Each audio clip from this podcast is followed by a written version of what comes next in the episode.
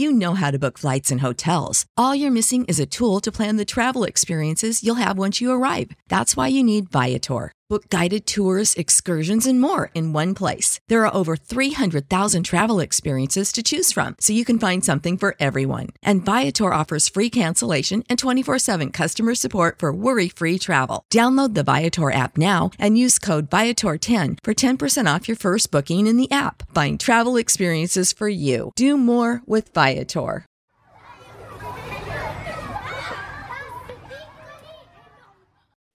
Welcome to On Boys Parenting Podcast, the podcast that explores and explains boy behavior. We are your co hosts, Jennifer L.W. Fink of buildingboys.net and Janet Allison, founder of boysalive.com. Maybe you've wondered about residential treatment programs, boarding schools, outdoor programs, those things we hear about often when we hear about troubled teens and quote unquote sending them away. Our guest today has written a book called Troubled The Failed Promise of America's Behavioral Treatment Programs. This episode is, of course, troubling and yet so important for you to know how to handle your troubled teen and what their best options are to support them into the future. Stay tuned for a difficult conversation and a hopeful conversation after this message from our sponsor. Did you know that 93% of kids don't eat enough fruits and vegetables? You may have one of those children, like my niece, who ate only macaroni and cheese for about six of her formative years, mm-hmm. many kids kind of fixate on one particular food. And you are tearing your hair out, dear listeners, trying to make sure that they have a balanced diet. I will say from from the benefit of the years, my niece now is a grown woman and has two healthy kids, so that mac and cheese sustained her. But our kids need more nutrition than we are able to give them in their regular diet. Which is why so many of us look to vitamins to fill those gaps. And so many of us, myself included, have been dissatisfied with what we find on the shelves. We recently connected with a new to us company called Hiya Health, and they have chewable vitamins for kids that are non GMO, vegan, dairy free, allergy free, gluten free, nut free, all of that. And they fill in the gaps in modern children's diets in a chewable vitamin that kids love. My guys liked it, and my guys uh, are kind of picky. Yep. Yeah. Yeah. So they've been kid tested. This is a pediatrician approved super powered chewable vitamin. It was created by two dads that were tired of children's vitamins that actually cause more problems than they solve. So, with these vitamins, with Hiya Health, you know that you're getting zero sugar and zero gummy junk, and yet it tastes great and it's perfect for picky eaters. We've worked with Hiya Health and we have an exclusive offer for you. If you go to Hiya Health and use the On Boys code at checkout, you can get 50% off your first order. Go to Hiya Health, H I Y A H E A L T H dot com and enter On Boys to get that 50% off. The discount will be applied at the checkout. So get full body nourishment so that your boys can grow into healthy adults. That's hiyahealth.com slash on boys.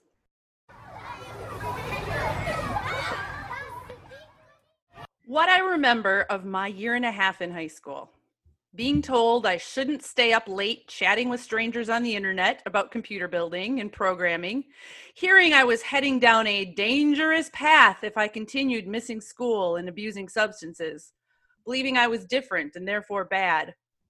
My energy wasn't placed on schoolwork, but on what my parents and school counselors glibly called extracurriculars paintball, building computers, smoking cigarettes, and drinking beer with friends. Longtime listeners, you know those words weren't me talking. You heard I was way too much of a good girl in high school. Those words likely sound familiar to some of you, and to some of you, they probably represent your worst nightmare right now. Those words were written by today's guest, Ken Rosen, and they were published in the Washington Post. Ken has also written for the New York Times. He's been a journalist all around the world. He's published a book that came out earlier this year called Troubled.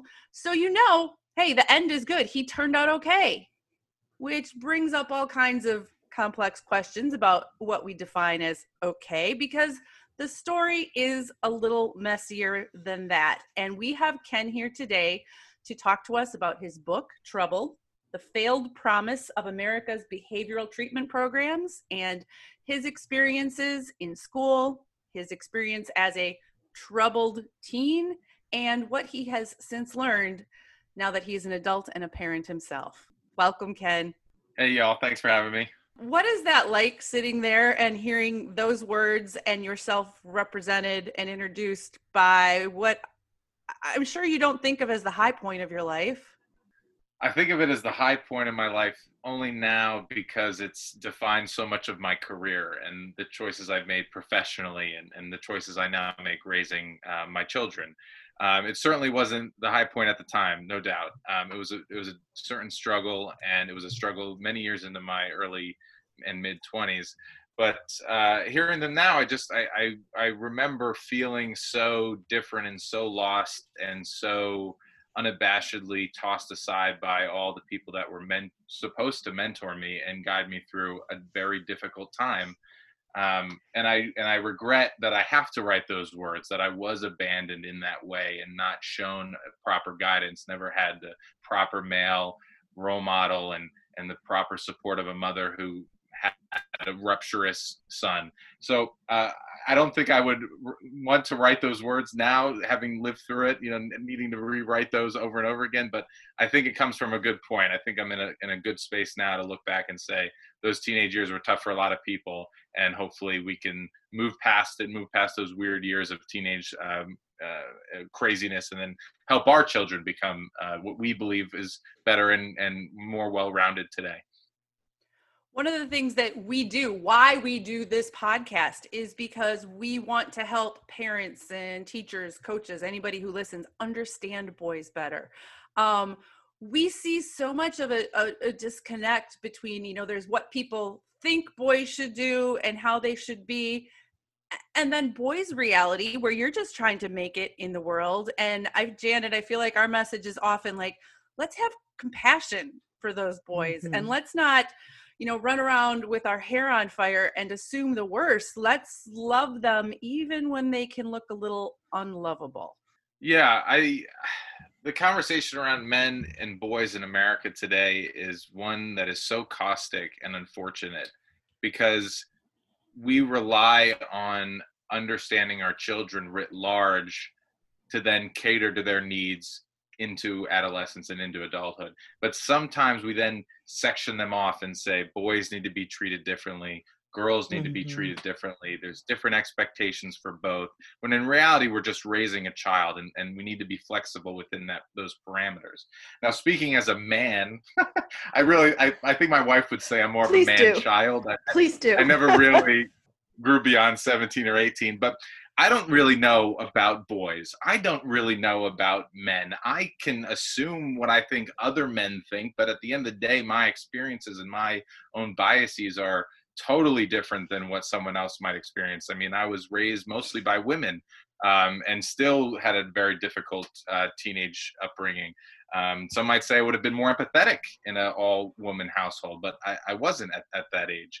Um, and and it was difficult growing up then to seek out you know male figures when those male personas as we all know were so masculine were so detrimental and so difficult to really broach uh, because there was that that divide. But i think that's sort of beyond the point now because we've reached into this new era of empathy. I, and I remember saying to my wife, I'd really like to have a daughter first. I really like to have a daughter first, in large part because I, it was easier to raise a woman who was empathetic than raise a young man who was empathetic. And that's something now that we're digesting. I have a son, a 17 month old son, and a three month old daughter now. So I'm, I'm learning to juggle and think of these things and consider them in both realms now. But we'll, we'll see how how that turns out in maybe ten years. Yeah, we'll check back in with you in ten years, Ken. See how it goes. And then we'll check in in twenty because yeah. in ten years you are not going to be done. They're not going to be done. You know that. You at seventeen and you today, lots happened between that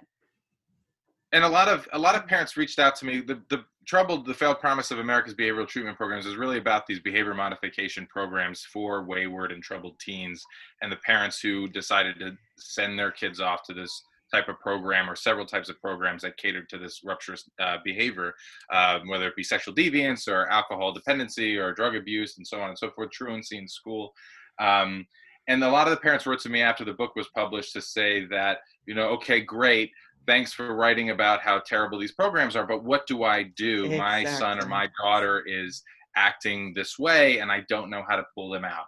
And I've tried to tread very carefully because I don't have experience as a parent. I'm a very young parent and I'm learning things as I go.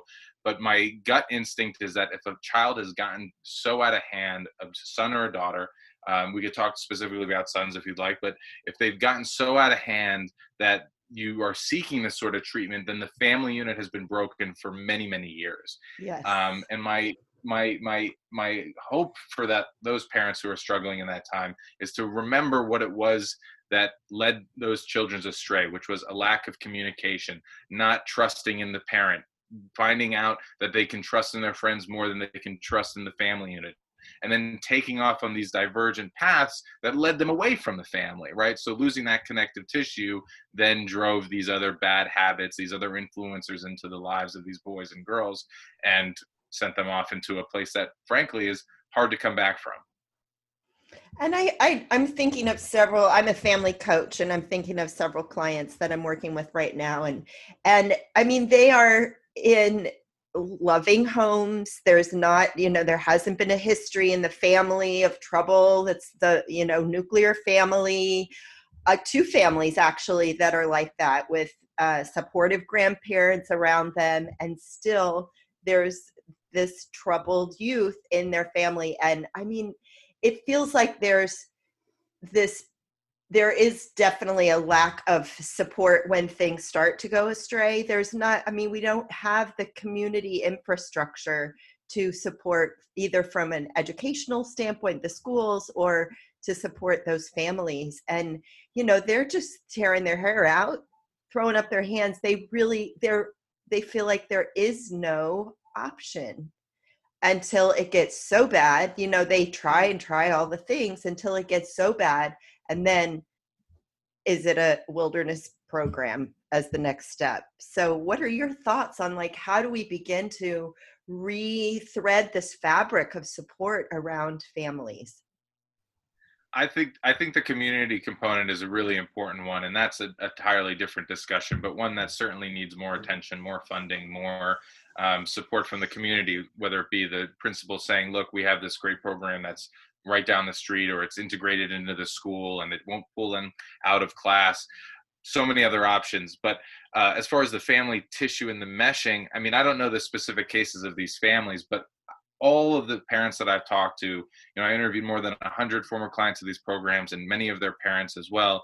They all believe that they had a supportive nurturing environment for their children to grow up in.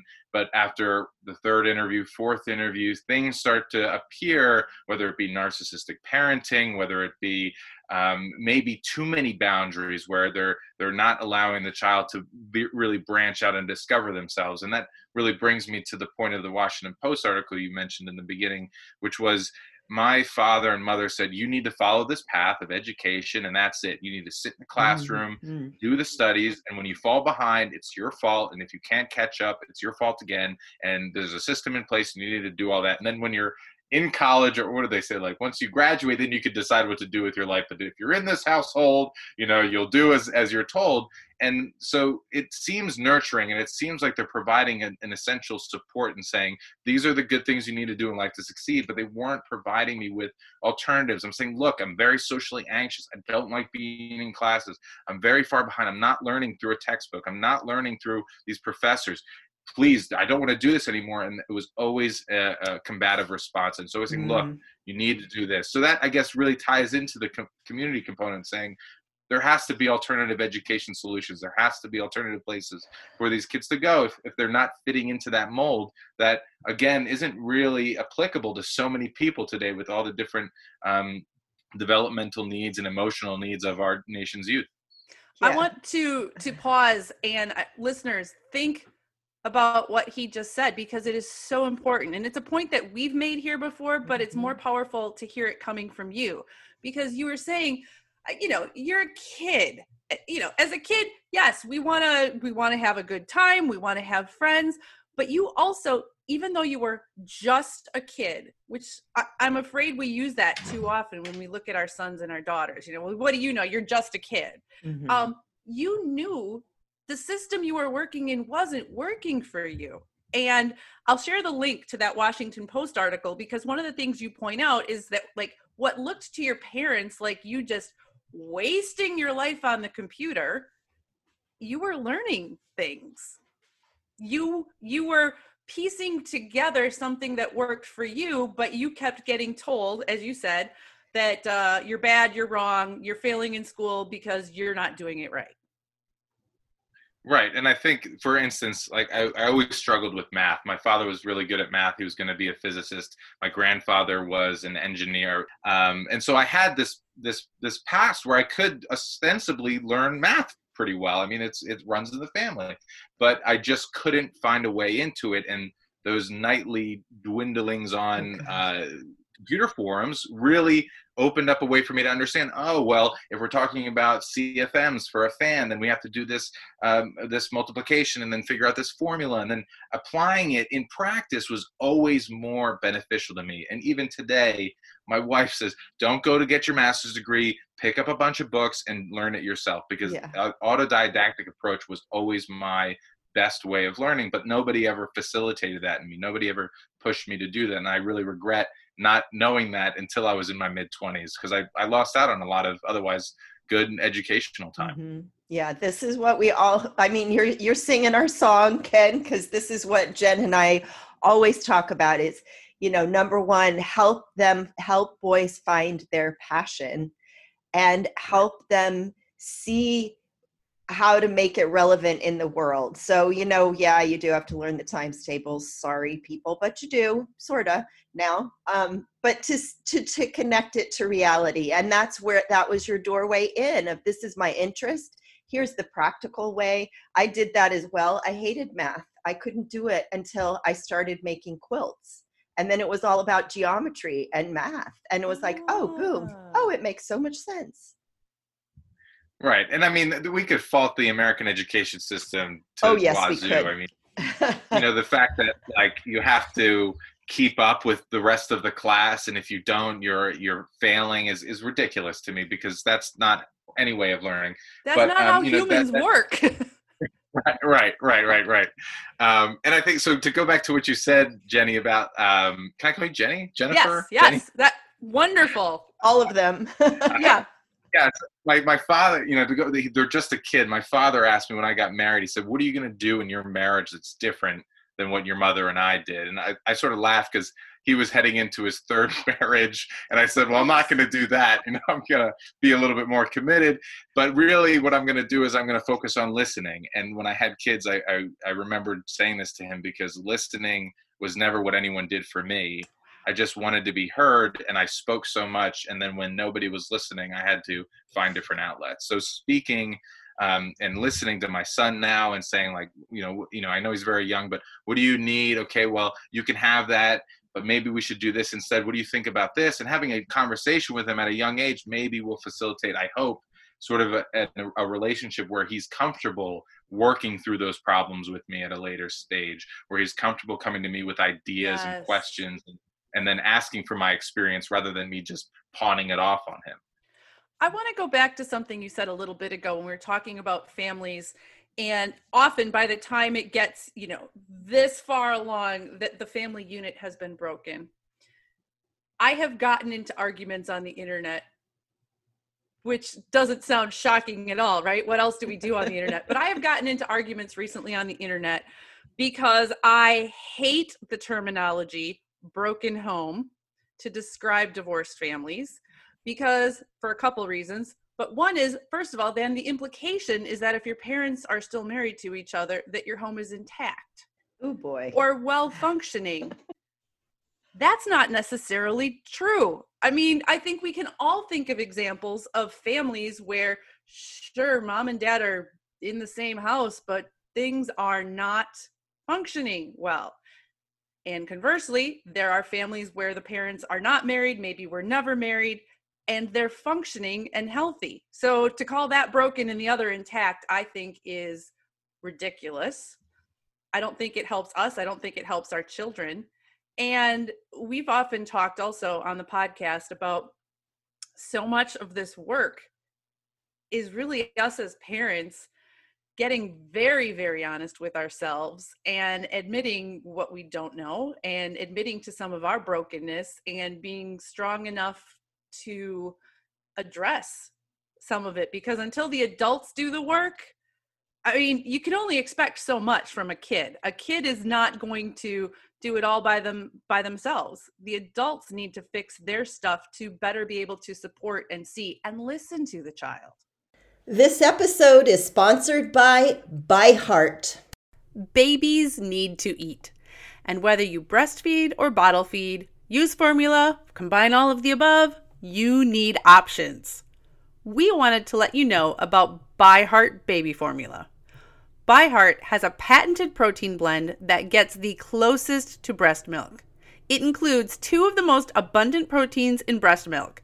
And ByHeart actually ran a clinical trial comparing their formula to a leading infant formula and proved that babies on ByHeart have softer poops, less spit up, and easier digestion. ByHeart is also the only US made infant formula to use organic, grass fed whole milk. So if you need baby formula for your baby, consider ByHeart. New customers can get 10% off your first order by using code ONBOYS at byheart.com. That's B Y H E A R T dot com slash podcast, and it is 10% off your first order. Byheart.com slash podcast.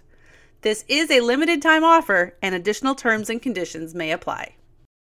We all know that vitamins can help fill nutritional gaps in our diet. But a lot of us don't like to take vitamins because we don't like swallowing pills. How do you feel about that, Janet? There's some days that I look at my vitamins and go, yeah, I should take those. I'll do it later. But I'll tell you what's changed. I have gotten easy melt vitamins. I have the D3 and I have the B12s and a multivitamin. And I just pop them in my mouth and they dissolve, and I don't have to think about swallowing a vitamin. Yeah, and you don't necessarily need water either to have on hand to get this big vitamin down. Yeah, no, and they taste good. And they're sugar free. They melt quickly. The reason they melt is because of plants, not chemicals. Ah, plant based nutrition. For a limited time only, you can receive a free, free three month supply of Easy Melt Vitamin D3 with your first purchase. To claim your free D3, visit try.easymelt.com slash onboys. That's try, T R Y dot easy melts, E Z M E L T S dot com forward slash on boys. Absolutely. Um, you know, the the parents who believe that they were not the issue were the ones who immediately threw up the red flag for me because inherently if the child is displaying some issues and their biggest influence is the parent that they're around all the time then there is some form of rubbing off onto that child that they're experiencing some form of you know taking a manipulative tactic that they see their parents using maybe subconsciously and then using it against the parent who doesn't realize that they're you know using sure. the same thing that they were using against them uh, which was a problem with me and my mother who i have a wonderful relationship now with now i mean we call each other all the time we visit each other often but she was um, pressuring me in ways that i wasn't understanding in ways that I felt were pushing me into a corner, and then I would pressure her back. And to her, that was me acting out when in fact it was actually my learning how to deal with confrontation through her use of um, bombastic language or or petty uh, straw man arguments or ad you know all the ad hominem attacks that I then would just crib as my own. Yeah, you learned it well. You had you had the master class from your mother. And yeah. when you're 16, 15, you didn't exactly have all of that knowledge to be able to say calmly to your mother, "Well, mother, that is yet again another ad hominem attack." And therefore, right. you just throw it right. back at her. Right. And I mean there are people who went to these these troubled teen programs who then say that they learned how to better address those confrontations and those situations at home that led to their wayward behavior once return once they returned from the programs.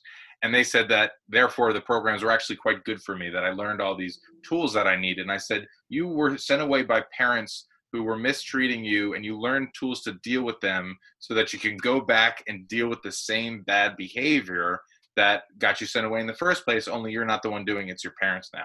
And I'm never faulting the parents in this equation. I don't think that it's something people are doing maliciously. I think they're not doing it consciously, and that's the problem. They're not willing to sit down and say, look, it's I need help too. I'm in need of help, but the help doesn't necessarily mean you send the child away. It means it's a group effort that everyone needs to be involved. And the programs in question are um, are not inclusive of the parents. They don't do the therapy along mm-hmm. with the mm-hmm. kids, and mm-hmm. that's the major fallacy there. Yeah. So I think for our listeners' benefit, Jen and I have both read the book, but for um, our listeners' benefit, I think we need to talk about these programs and the dark side. In your book, you said, you know, you talked about Outward Bound and NOLS, and that's like to me, that's the the the pinnacle of going out in the wilderness and finding yourself and and and those programs have value. And so you you put that on a level of oh wilderness therapy for my teen that will be so awesome for them. You know i had wonderful experiences in the wilderness when i was a teen. So this will be great and we'll send them away and they'll come back and be all different. And uh, it's not the case. And so what do our what do our listeners need to know about these programs? Some, not all. Right, Can we say be fair to I, say I, some, not all in this or all? I would say the majority of them. I would say the majority of okay. them. I think that there's a problem with the way that they operate insofar as some of the kids are kidnapped in the middle of the night and sent to even the, the good programs. Um, there are these education consultants who facilitate the um, move to these programs out of a high school or a private school and, and, say that these are the beneficial options for the kids. But the programs generally exist as wilderness programs, as residential therapeutic boarding schools, and then residential treatment centers, but go by different names of ranches or spas or, or some other ranch uh, name. Um, and parents are sold on the idea that this is a one-stop shop fix for the child that if you send them away to these programs if you admit them into these schools that they will come back better than when they uh, were sent away. It's just not the case. Uh, all of the research and the interviewing i did and the reporting i did having actually gone through them myself i know that people don't end up better off after the programs. There's a lot of moral injury uh, complex post-traumatic stress disorder that arrive, arises from being in these programs. But I think the, the, the issue is that the parents are told that there's a one-stop shop. There's a there's a key that can be given to them to fix all of the problems, and that should be the mm-hmm. first warning sign: is that mm-hmm. nothing in this world can solve a single problem ever.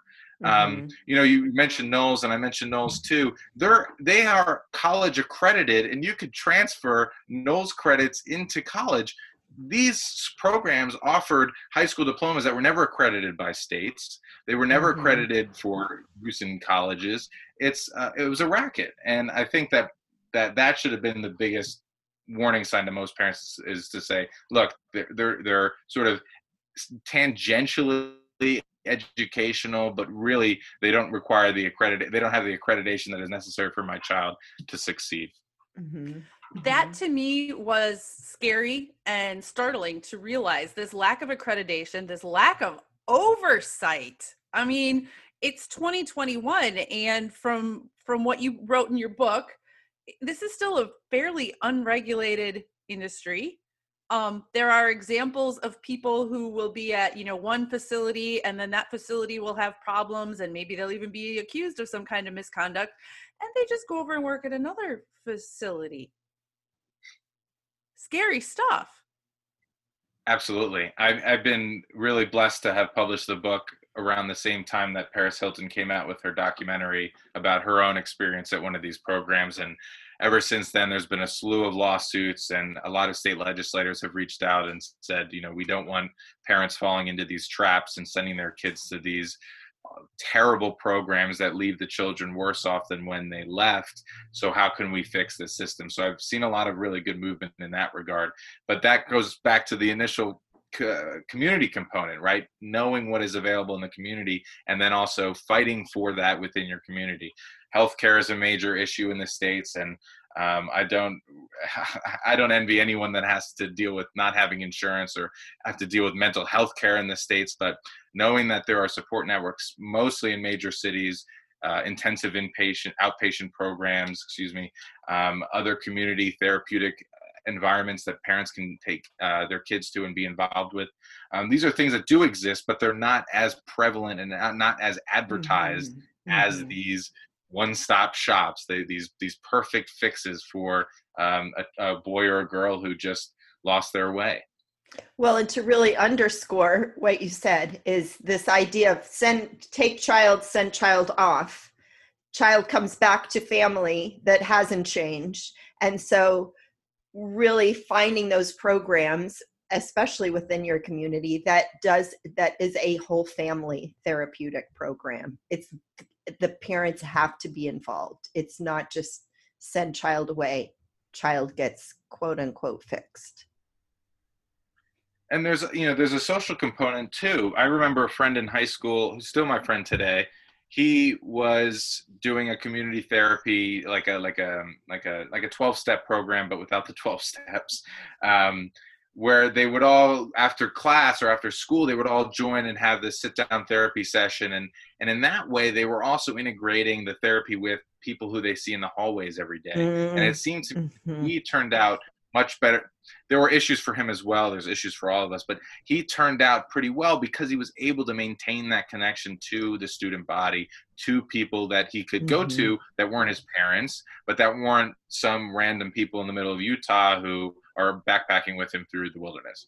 Mm-hmm. One of the things you point out in the book is that in a lot of ways, these programs are preparing kids, humans, for institution life more than the life within a community. So, in a lot of ways, being in these programs, you're prepared for the juvenile detention system. You're prepared for adult incarceration because you're not learning the skills to interact with the community at large. There's a total arrested development go there's totally arrested development going on there. And and you end up becoming 21 22 23 feeling sorrow grief regret shame alienation. And you don't understand why but it's because you didn't get that socialization because you feel more comfortable being behind bars or in handcuffs or being restrained than you do slugging your backpack to class or you know trying to interact with a teacher in a nice non-confrontational way because maybe they're not trying to manipulate you into something, but the counselors at these programs certainly are. Um, it's a shame. It's a it, there's so many lost children now. There's some fifty thousand who are admitted to these um, congregate care behavioral modification programs every year still, wow. and uh, it's a shame how many are being lost to that system and then forgotten. So none of us humans make our best choices when we're under stress. You know, when we're under stress, everything becomes narrowed and we feel pressure. And by the time things have gotten to this point with a child, the child's under stress, the parents are under stress. And we don't know what we don't know. Most people will not have not read your book yet. A helpful person from school says, "Hey, here are some options for you." And so, I mean, therapeutic boarding school sounds really good. You wrote in the book about the brochures, look really good. Let's outline for parents you know, let's say this gets presented to you. What should you be looking for? You know, what questions should you ask beyond this uh, promise that will fix things, which I agree should be a red flag? What what are some red flags? What might signal a reputable program worth considering versus oh no, stay away? you know, at the end of the day, I can't do the research for the parent.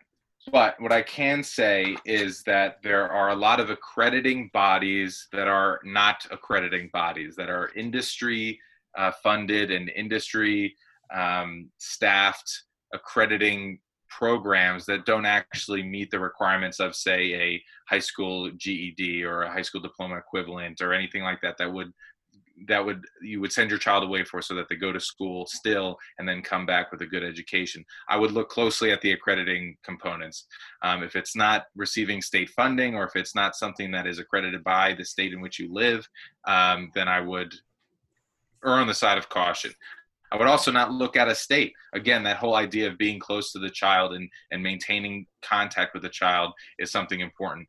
Um, if we're if you're deciding on a behavioral modification program and here's one that i could just i could i could say and then cancel out every program in this in this industry if they don't let you freely communicate with your child on a day-to-day basis then that's something that should uh, make you turn the other way and go go away. Wow. It's so powerful to hear that from you because you are the voice of both experience and and research you know you've looked at it as a journalist you've experienced it and it sounds so obvious when you say it and yet in that moment of stress people don't think about that all the time and it's and it's in that stress that people don't have the luxury of what I had, which is being a journalist and saying, all right, well, I'll just, I guess I'll just ask like 250 people what they yeah. think and get my own you know get my own research yeah. so i don't undermine the difficulties of the daily life of parenting and having to figure out on your own. I mean it's not your job to be a researcher a doctor a psychologist a psychotherapist a clinical psycho that's not your job. Your job is to parent and then when you rely on education consultants or people who might not be there for your best interests um, then you're led astray. And it's no fault of the parents. So um, I think again, bringing it back to the community, finding something local, asking other parents who are struggling with the same thing is is the best way forward, and not outsourcing. Right? I mean, right. we all need our own uh, villages in which to raise our children and our own marriages, even. So rely on those. Lean in on on the family unit and and the village. You went through um, residential treatment programs you're now an author. You wrote for the New York Times. You live in Italy. You've been all around the world. So, is it because of the program? People are going to want to know that that question. That question has come up a lot. You know, well, the, ergo, you turned out great. Right. Um, I, I, you know, I would love my daughter or son to work for the New York Times, uh, go to Columbia grad school, but uh, the reality is is that after graduating these programs within six months i was in juvie. I was locked up for four months for attempted armed robbery. From there I, I went to college. Sure i drank my way through it. I graduated maybe with a 1.5 i didn't have any meaningful relationships. My connection with my parents was tepid at best you know and i was skating by and had a criminal you know juvenile record. And there are many things into my mid mid mid 20s that I can't discuss, but uh, there were problems that resounded with what I experienced these programs, not being able to connect romantically with someone, you know, being in abusive relationships but not deciding to get out of it. So yeah, on paper, my life looked great at the end, but life isn't on paper. And mm-hmm. I was a mess for so many years. I, cre- you know, if I could credit anyone or anything, it'd be my wife who pulled me out of the gutter and never never let me uh, break up with her and said you know you're crazy. I love you. You love me. And and we're sticking through this and she ended up being the exact thing that my parents weren't which was that supportive i'm there for you no matter what. I'm here to listen. I'm not here to judge. I'm here to guide you. I'm not here to direct you. And and that you know i credit i credit everything to her at this point. Um, so I, the programs didn't help. The programs furthered a lot of insecurities that I had and, and pushed me into a path that I probably would have done well to avoid. But hey, you know, I joke with my dad, sent me to these programs, but I got a book out of it. So, you know, it can't be that bad. oh. oh, that's a and, hard way to get a book, Ken. Yeah. And, you know, I'm, and it's important to highlight the people who didn't make it to a successful adulthood and who have died by suicide who are still troubled in their adulthood and to recognize that too and honor those people that have not successfully found their path as an adult. Right. Those deaths of despair are real and they happen all the time. Um, most, a lot of them have just graduated the programs or many years after graduating the programs decided to take their lives. There are uh, one case in the book where I mentioned uh, died by uh, homicide, was murdered. Um, you know, and, and I tried to balance it very nicely, what I believe to be very nicely in the book to show not everyone ended up dead, but the lives that they're living are not very fulfilling, that they're mm-hmm. very much skating by and trying to do the best they can despite everything that's going on inside them. Um, and those are the worst types of outcomes is, is the people who believe in believe so much in themselves believe they have the capacity to do great things and then are subjected and relegated to doing nothing because they're so mm-hmm. traumatized and so broken and so uh, without that support system still i love what you said about your wife before because love is the transformative power. Love parent to child, romantic love, somebody believing in you and loving you and being willing to to stay with you even through some of your mess that is the powerful thing that can change the trajectory of a life and it can happen at any point you know obviously your wife came after a lot of this for you it wasn't too late. There's not a too late to start loving somebody unconditionally. Parents seem to forget that they are there to not only reciprocate love, but to teach through action. That the things that they display are what the children will then display back to them.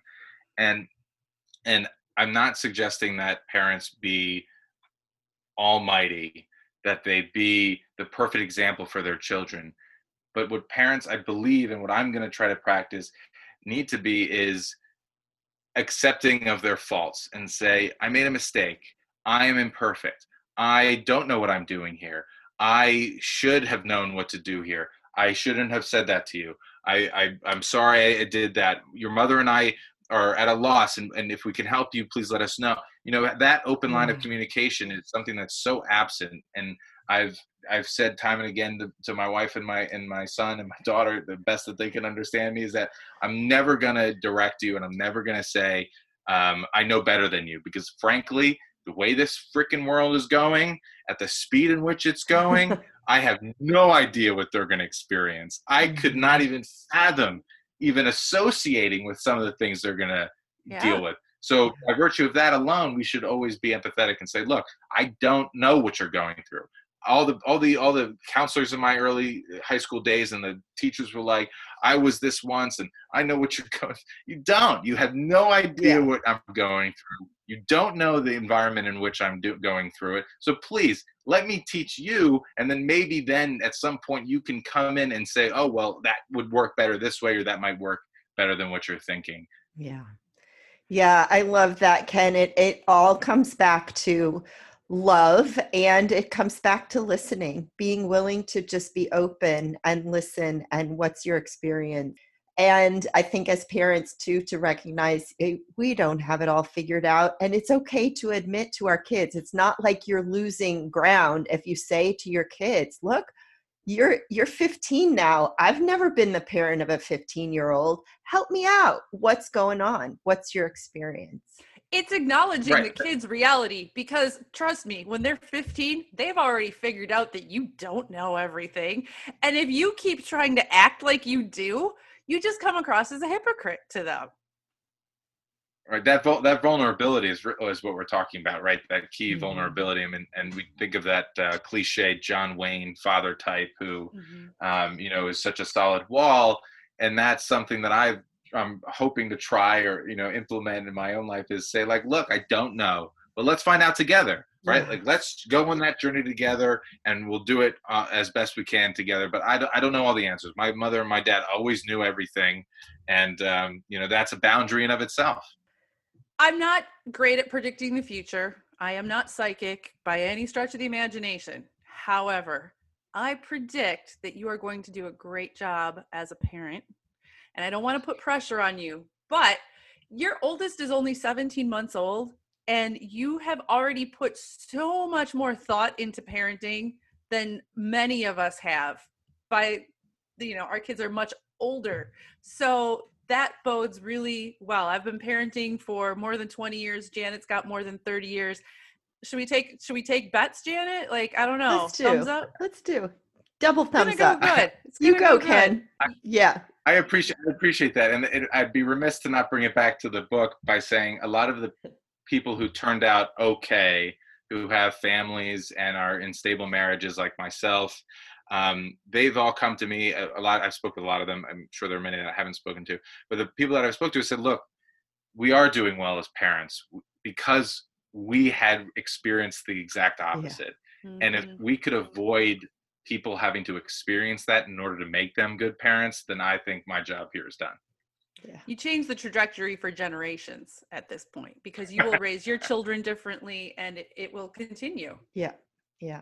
we're going to include a link to your book troubled uh, the failed promise of america's behavioral treatment programs in our show notes if people want to know more about you and your work where can they find more information Uh, KennethRRosen.com is a great place to start, but for any parents that are struggling with troubled teens or a troubled child or a troubled, uh, troubled uh, daughter or son, please, please feel free to write me.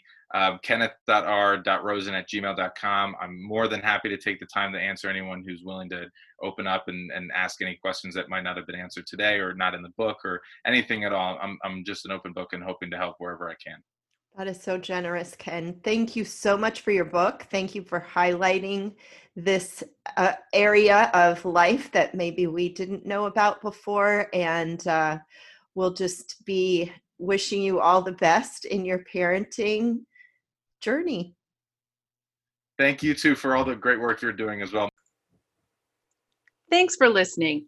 If you liked this episode, please share it with a friend. And if you can, please consider supporting our sponsors. When you support them, we are able to better support you.